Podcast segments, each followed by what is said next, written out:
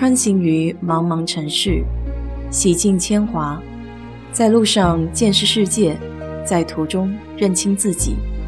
我是 DJ 水色淡子，在这里给你分享美国的文化生活。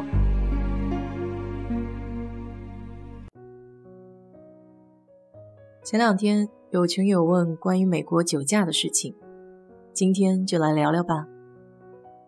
先来说说酒驾的标准。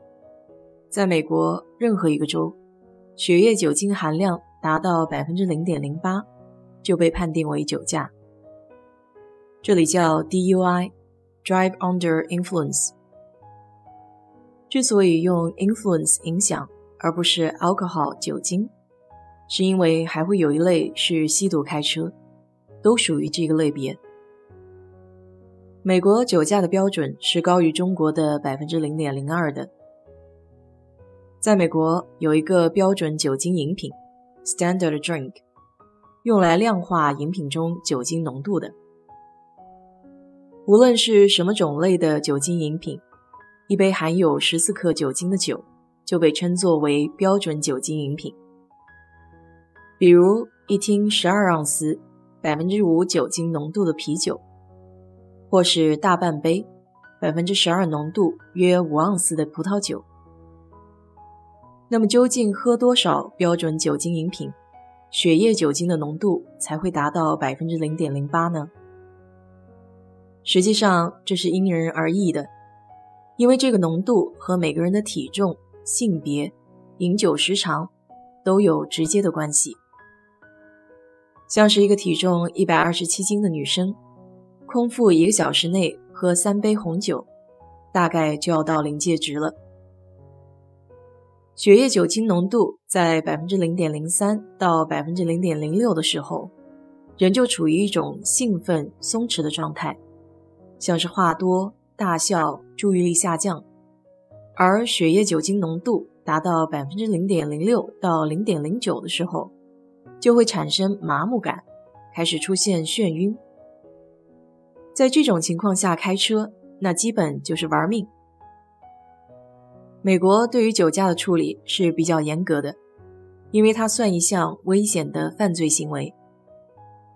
二十一岁以下的未成年在驾驶的时候，体内不允许有任何一点酒精。这一政策在美国被称为 “No Tolerance Policy”，绝不姑息政策。在纽约州，二十一岁以下的驾驶员如果被警察拦截，测得血液中的酒精含量。只要达到百分之零点零二，就会判定为酒驾。初犯的人，驾照会被临时吊销六个月，还会面临至少两百二十五美金的罚款。如果被抓到第二次，驾照会被吊销一年，或者直到二十一岁。除此之外，还有高昂的罚款。如果血液酒精含量高达百分之零点零五。警察还有权利以刑事犯罪进行起诉。上面是针对年轻人的一些处罚措施。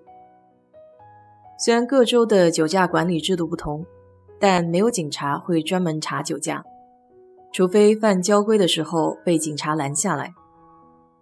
当他怀疑酒驾以后，会让当事人选择做吹气检测或是血液检测。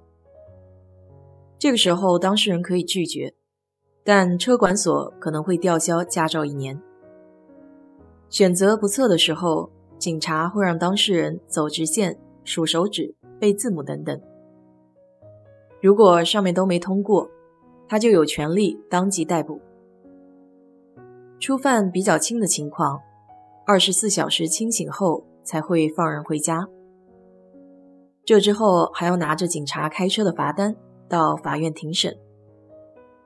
法官会根据酒驾情节判断处罚力度。加州相关法律规定，初次酒驾未造成事故伤害的，吊销六个月以下的驾照，并罚款，还有社区服务。大部分的初犯都是吊销一个月驾照，处罚两千美金，还有一个月时间的社区服务。如果不想参加社区服务，可以交钱抵消。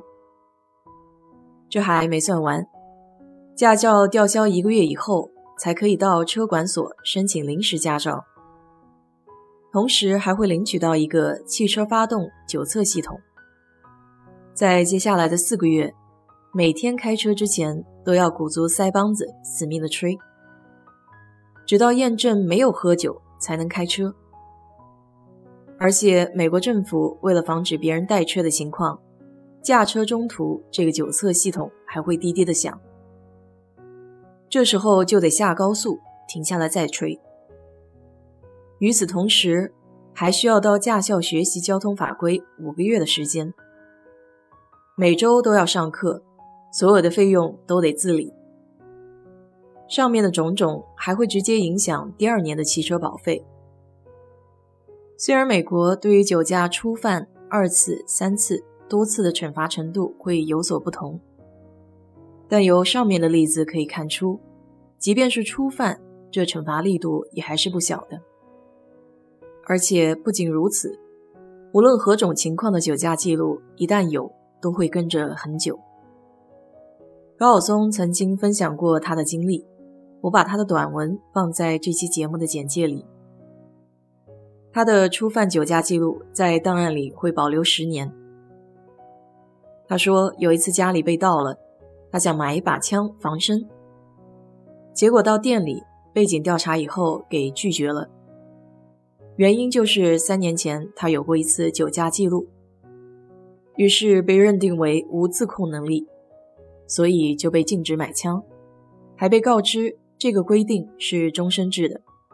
也就是说，一辈子就甭想有一把自己的枪了。